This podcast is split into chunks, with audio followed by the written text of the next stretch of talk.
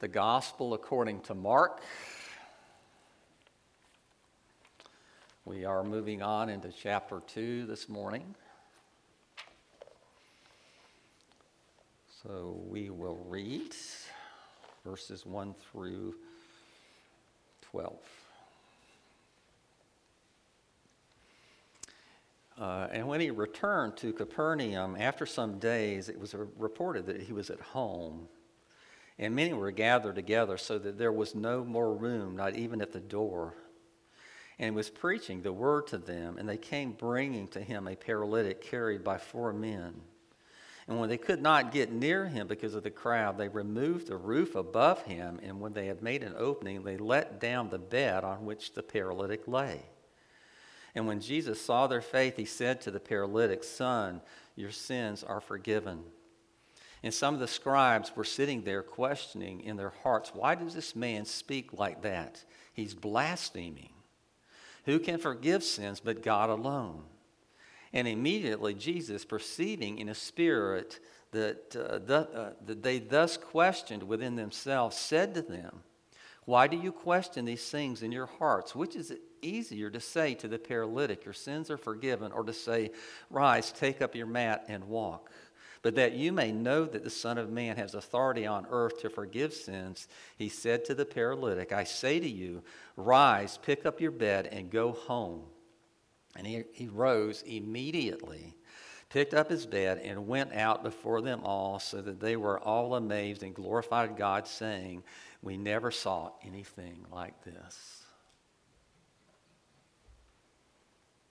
Maybe I should begin this morning asking you the question, have you ever seen anything like this, quite like this? If you have, please see me after the service, because I would love to talk with you. He's back in Capernaum. Capernaum became, became like, and this was the, the home, evidently, of, uh, you know, the disciples of Jesus, many of those, the fishermen, Peter and, and Andrew and James and John, this is probably where they lived. Becomes kind of the home base for Jesus as far as his northern Galilean ministry takes place. It's where he really started his ministry, and this is going to go on for some time.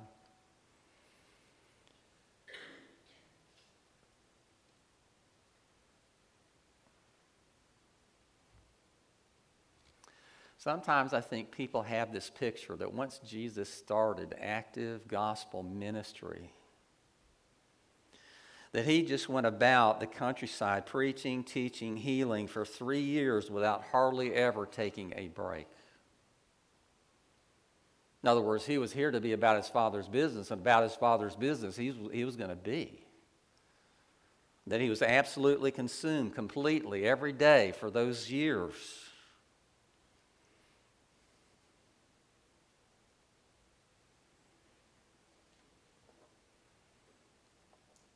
This is an example of Jesus taking time for respite. But the shame of all of it is he's not allowed to do it.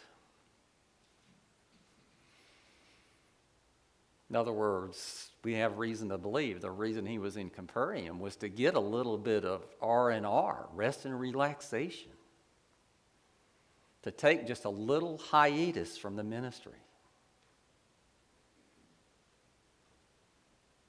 The truth is, active ministry is draining physically, mentally, emotionally, about any way that you can imagine, if you put any effort into it at all. And I'm not just talking about pastors, I'm talking about everybody. If you actively practice your faith, you know that there are times when you need a little R and R. It's so easy for you to lose focus. You know, you, you know, very often people that are very consumed with ministry run the risk of almost losing connection because they let it consume them to the point that they're, they're not nurturing their own relationship with the Lord. But the truth is, if Jesus needed these times of respite, how much more do we?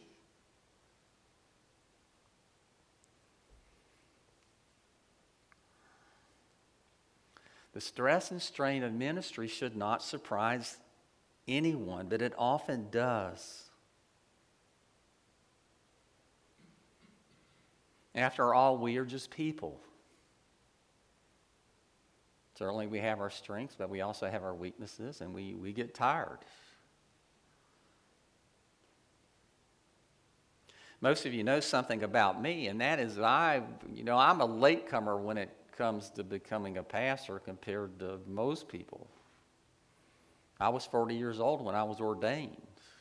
I lived in the secular world before that. I worked in the secular world before that.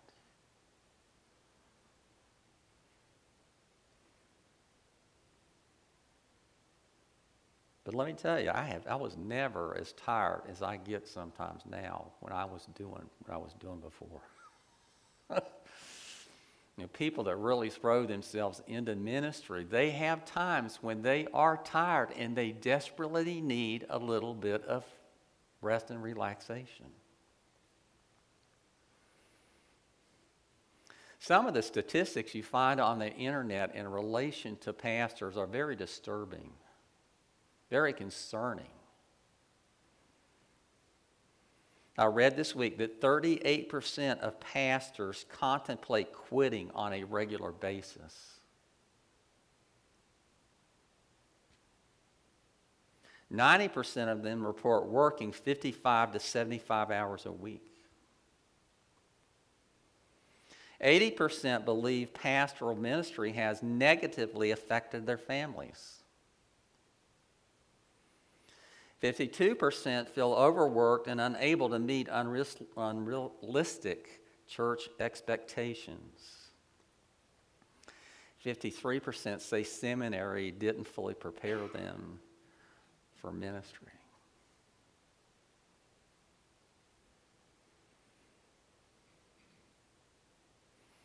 Like I said before, I worked for, I worked for twenty-five years doing secular kind of jobs. And let me tell you something. The blessings that I have received in ministry, and I want to make this very clear to all of you before I say anything else, and that is the blessings that I and Lori have experienced through ministry far outweigh any negative anything. You need to understand that. That Laura and I both, if we were given the opportunity to make the choice of whether to do this again or not, we would jump at the opportunity to do, not not do. We have loved being in the ministry as we have been. But I'll say this to you, that as a minister, some of the most heart-wrenching things that I've experienced in my lifetime have been as a pastor.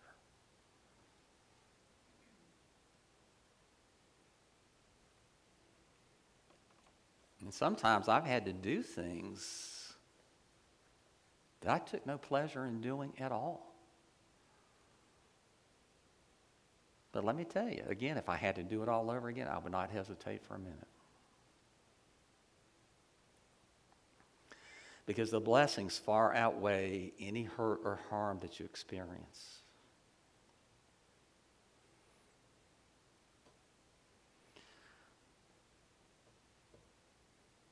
My greatest pleasure and delight and blessing has been being Lori's husband and the father of our children and Poppy to our grandchildren. But you guys are right behind that. Don't ever doubt it. Serving as your pastor has been one of the greatest privileges and blessings in my whole life.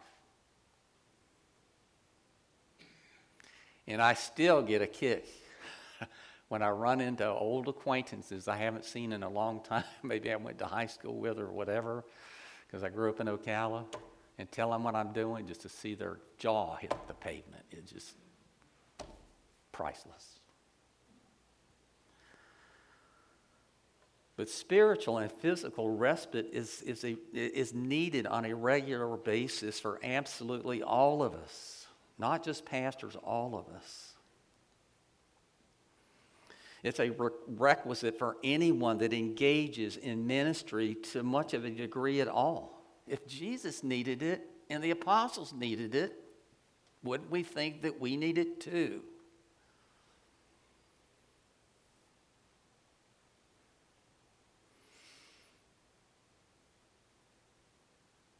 But notice here that even though Jesus apparently was in Capernaum for a little rec uh, rest and relaxation, the people were having no none of that. You know, the word about him, what he was doing and what he was preaching, was spreading across the countryside like a raging fire. And when people found out where he was, guess what they did? They started pouring into Capernaum. This little village became very highly populated in a very short period of time. More and more people coming to see, more and more people coming to hear.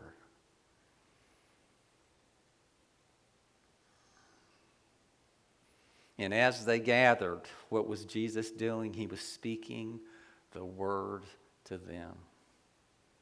The principal and primary reason he came into the world was to preach and teach.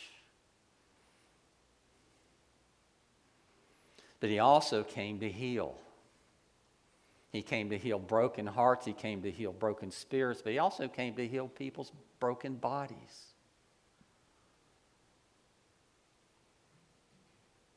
People heard about what he was doing, about how he was healing people miraculously from all kinds of ailments.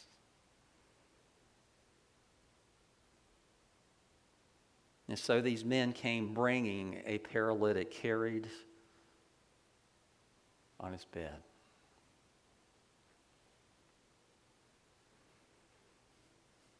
Not really told anything about the four men. These could have been people that were for him, and he could have told them, pick up that bed and carry me to Capernaum. I want to go.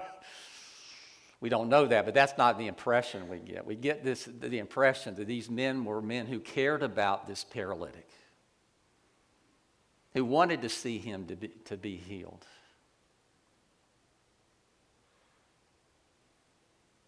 Who knows how far they came, but they carried him there on there. But can you imagine four guys walking down the Uh, down the road? It's probably like a little cot. They're carrying this, this guy on and walking probably miles after mile after mile,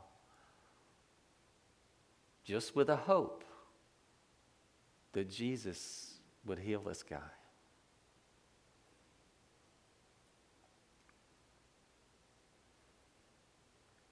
Notice here that when the, they probably had heard something about Jesus themselves, and they probably were not just going for him, they were going for themselves. They wanted to see. They wanted to hear. But they didn't leave the fellow behind. They took him with them. We don't really know much about any of these people. We don't even know really anything about the paralytic. We don't know what kind of person he was. Was he a great guy? Was he a terrible person? We're not even told why he was paralyzed, only that he was.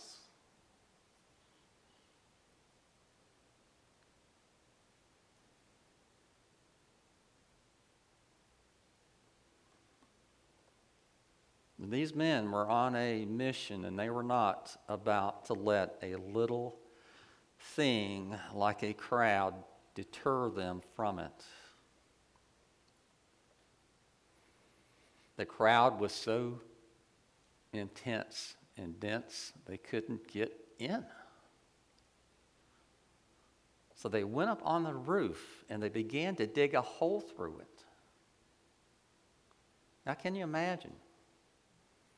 Now, we don't know exactly what this particular roof is like, but most of them, they used, very often they had a patio-like thing on the top.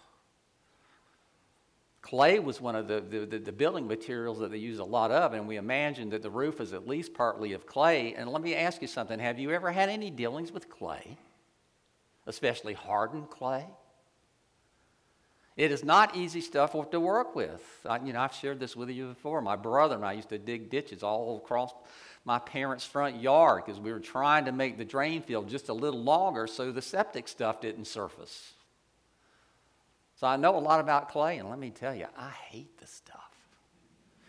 If I never had to dig another hole that had clay in it, I would just bubble over with joy. I cannot imagine anybody doing this. And it's not just a hole. It's a hole big enough to lower the guy down through it. So it's not a little teeny hole. It's a, it's a gaping hole. But it shows us just how important it was for these four men to get their friend or brother or father or her cousin or whoever he was, this audience with Jesus Christ.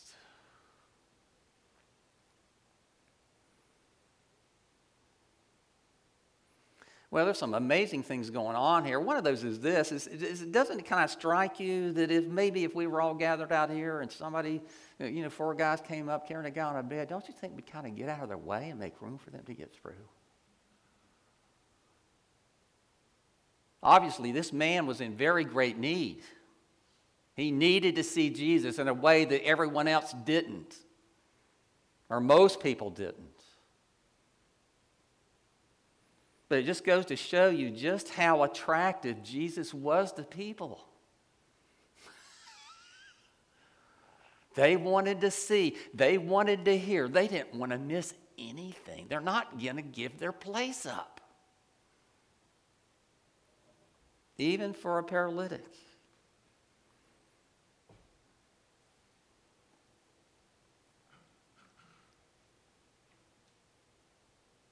But I think there's something else to consider here too, and that is this, is every person in that crowd wanted to hear what Jesus was saying and see what he was doing desperately. Maybe they were so focused on Jesus, they didn't even notice these guys coming up with this guy on this pallet. They wanted to see everything he was doing desperately. They wanted to hear every word coming from his mouth.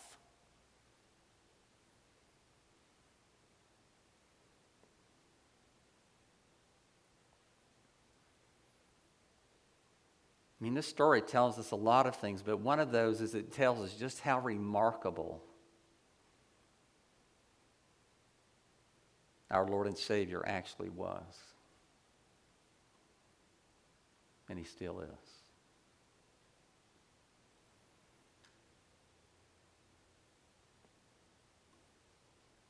What if Jesus suddenly appeared right here in our midst this morning?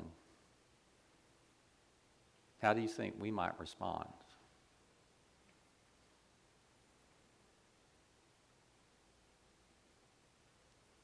I would imagine, at least to some degree, there might be a little fear, because, I mean, that's something we've never experienced, anything like that in our whole lifetime.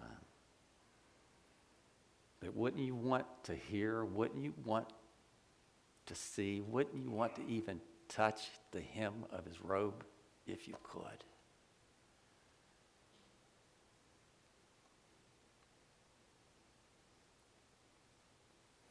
But Jesus, seeing the faith of these men, said to the paralytic, "Son, your sins are forgiven." Notice he doesn't say your legs are healed. He doesn't say get up and walk.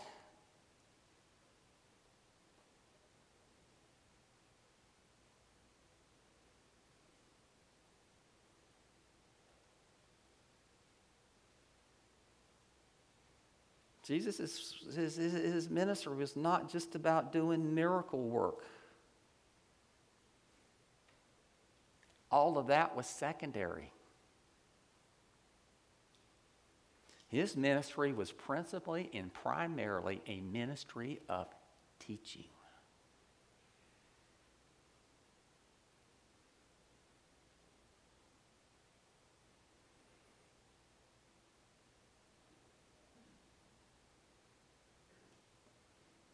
And I would say to you this morning that we need to have a picture that covers a lot of ground. Because some people might conclude that the reason Jesus did this was, was to benefit that guy. which he did. But he also did it for the benefit of everyone that was there watching. But you know what else? He also did it for you and I, so we could sit here this morning and study this passage two thousand years later.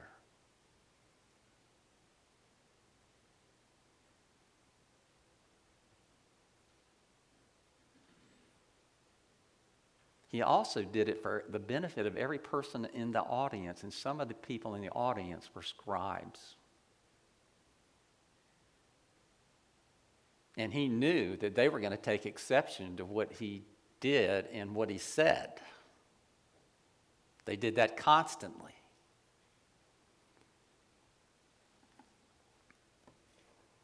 It really is kind of, you know, kind of interesting what Jesus said to the man. He doesn't say, you, you know, get up and walk.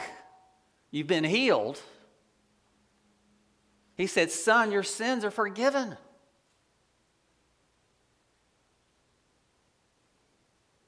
Why did he say that?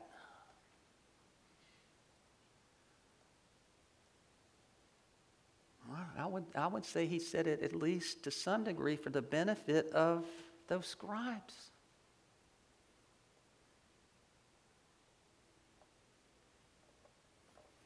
Because he knew before the words came out of their mouth, he is blaspheming. Who can forgive sins but God alone?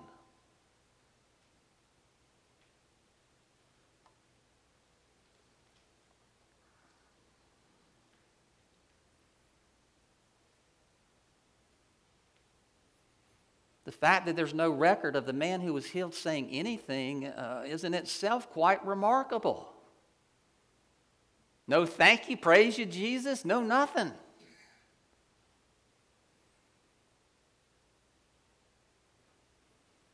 But we need to remember the Bible doesn't give us a complete picture of absolutely everything. He could have jumped up and danced a jig all the way to Jerusalem.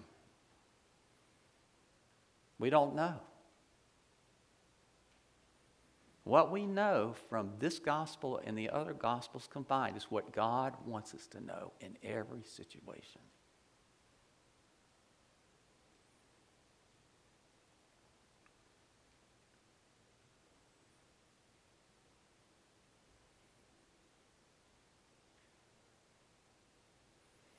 And we have to remember, too, that the Bible's not exhaustive. In other words, we don't have every word Jesus ever said about anything. We don't have every thing that Jesus ever did written down. At the very best, we only have a glance.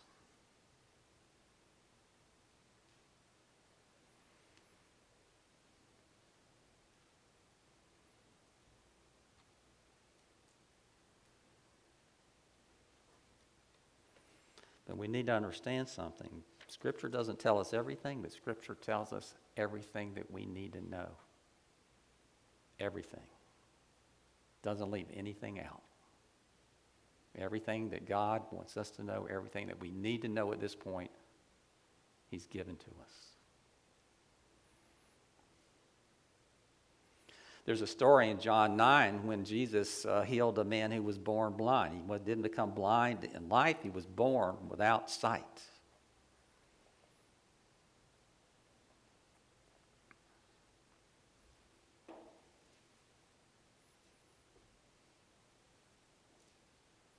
And this is what that man had to say to the religious leaders who were questioning this whole thing that Jesus did. He says, this is an amazing thing. You do not know where he comes from, yet he opened my eyes. In other words, he's saying, out of all the people here, you should know who he is, and you don't. Never since the world began has it been heard that anyone opened the eyes of a man born blind. If this man were not from God, he could do nothing.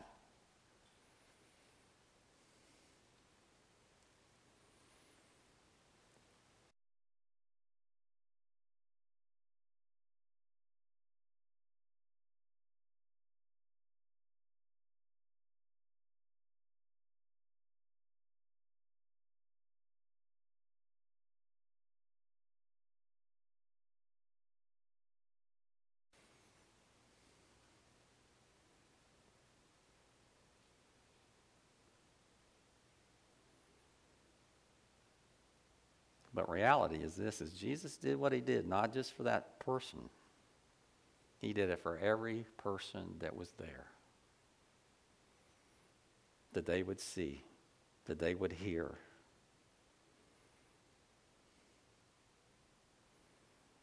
He even did it for us. That two thousand years later, you and I would be here this morning talking about this particular thing.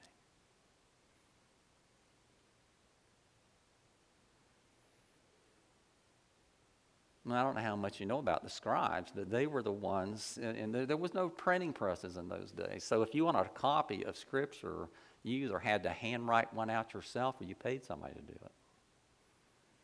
And that's who the scribes were. They were, they were the ones who made handwritten copies of Scripture.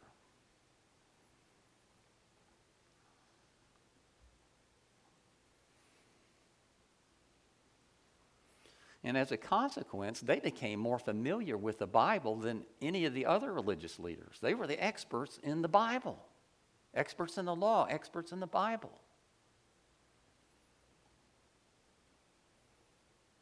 And you have to do a little thinking, you know, as you're writing and to be and, and covering this stuff over and over again. You know, if, as soon as you get finished writing that copy of Mark, and you start writing another copy of Mark.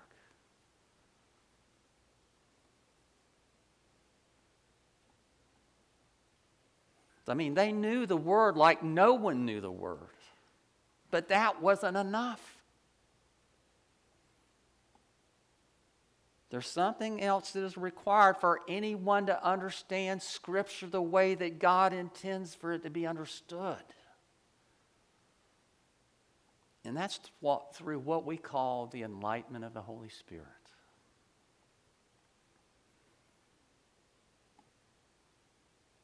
See, God is part of this picture in every case. What I'm telling you is if you read the Word and you love the Word and you, you feed on the Word and you thirst for the Word, it's only because God's Spirit is moved in you.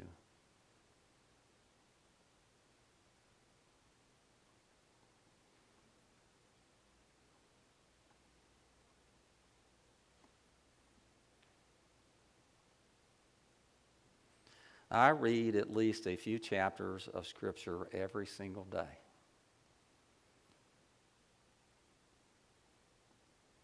You know, when I was in seminary, and, and Mike's been encouraged, I'm sure, by a lot of his professors to read the Word regularly. You need to.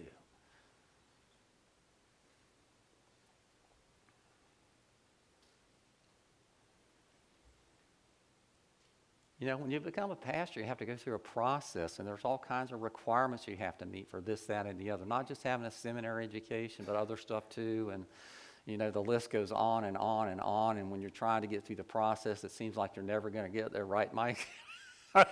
He knows exactly what I'm talking about. It seems like it's just going on and on and on and on.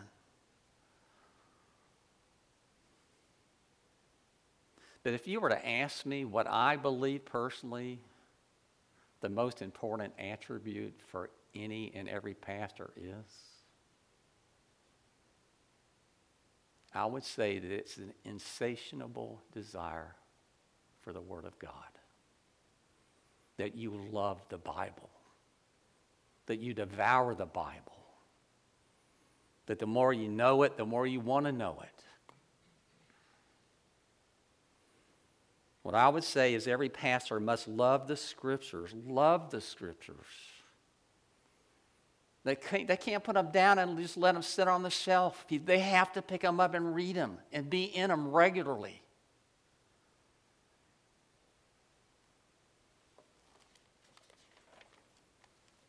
But let me tell you, there were times when I was on the examining committee, when we have guys, and they've, they've gone through seminary, and they've gone through this, that, and the other, and whatever, and we're like the last hurdle they have to get through to be ordained. And I can remember this one examining, examination I was involved in. We asked a guy, can you estimate how many times you think you've read through the Bible? You know what he said to us? I think maybe once.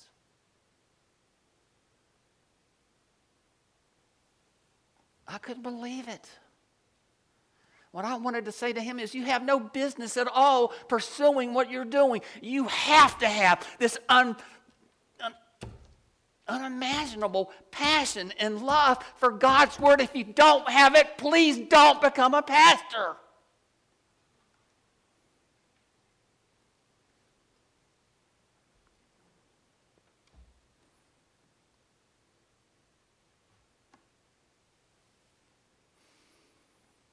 That's what it's all about,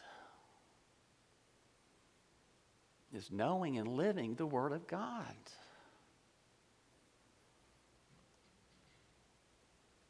Sorry, I hope I didn't scare anybody. But it's something you've got to be passionate about.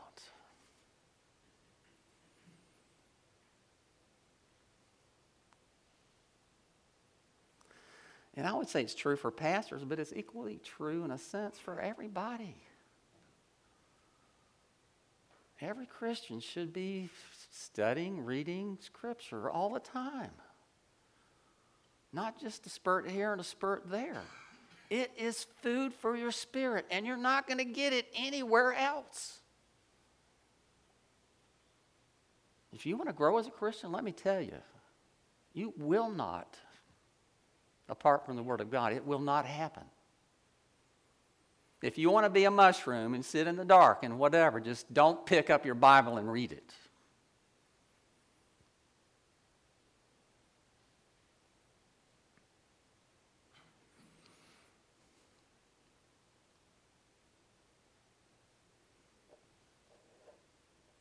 Now, people don't normally deprive themselves of physical food, right? Unless we go on one of those things that we call a diet. I would imagine everyone in this room is going to eat something today, right? And we wouldn't think about not doing it typically. Every now and then we do, you know, fast for short periods of time, that sort of thing. But we feed our body regularly.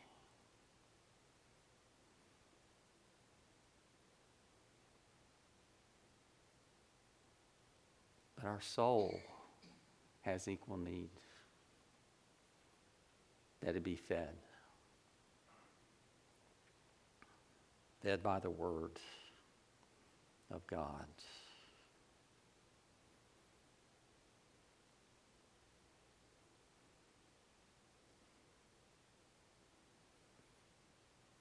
So do you? Do you love it?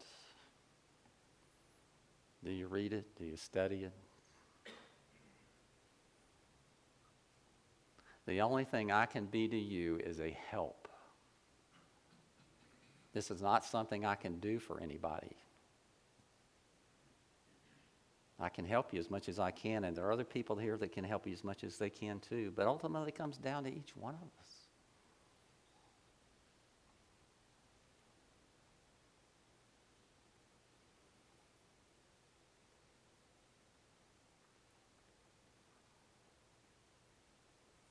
So how many times have you read through the Bible? Maybe you did once, and you thought you'd really accomplish something. And you had. Actually, if you've done that one time, then you've done something lots of people, lots of church people will never do in their whole lifetime. So if you read through the Bible one time, then you've accomplished something that only a small fraction of Christians do.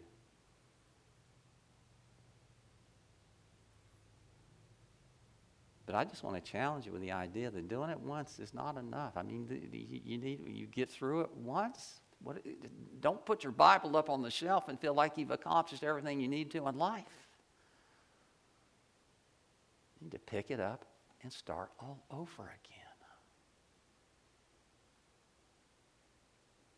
There's nothing, my friends, that's going to serve you more than studying Bible on a regular basis, even if it's only for five minutes in the morning every day. If you want to grow as a Christian, that's the only way it's going to happen. If you expect me to cause you to grow, to make you to grow, I can't, you're asking me to do something I can't do. This is something you have to take ownership of. No one can do it for you.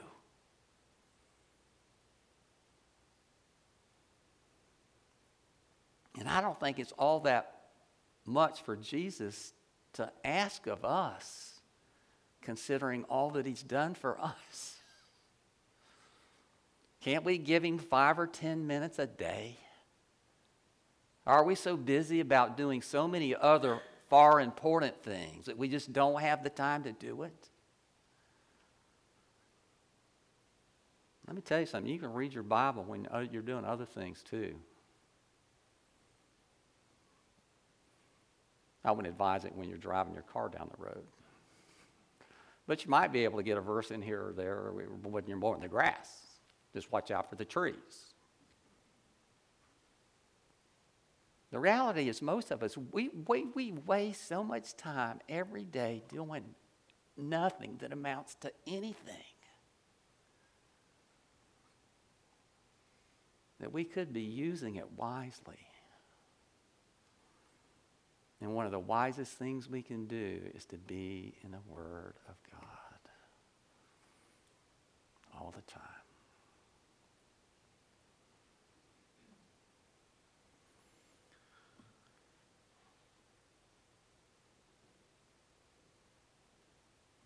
We should all be able to relate in some way to this paralytic.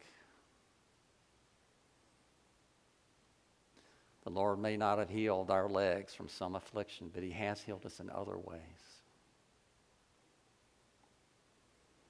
And one of those is he's begun the process of healing our spirit. I mean, before we came to faith, we were dead. We were dead in our trespasses. But the living God now indwells us. He's in us. There's not a time, we never go anywhere where we're away from God. He's with us twenty-four seven. And he will never leave us.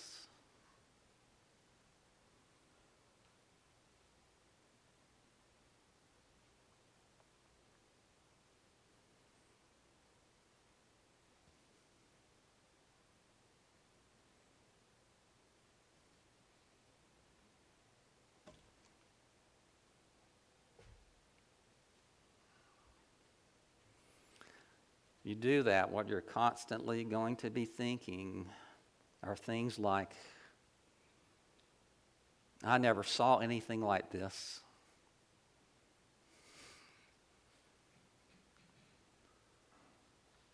But I believe it. Because God has said it. And God has done it.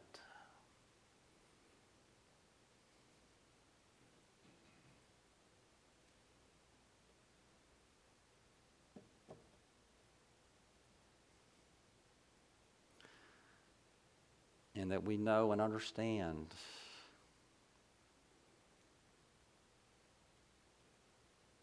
that for every one of us, there's a sense in which he brought a dead person to life.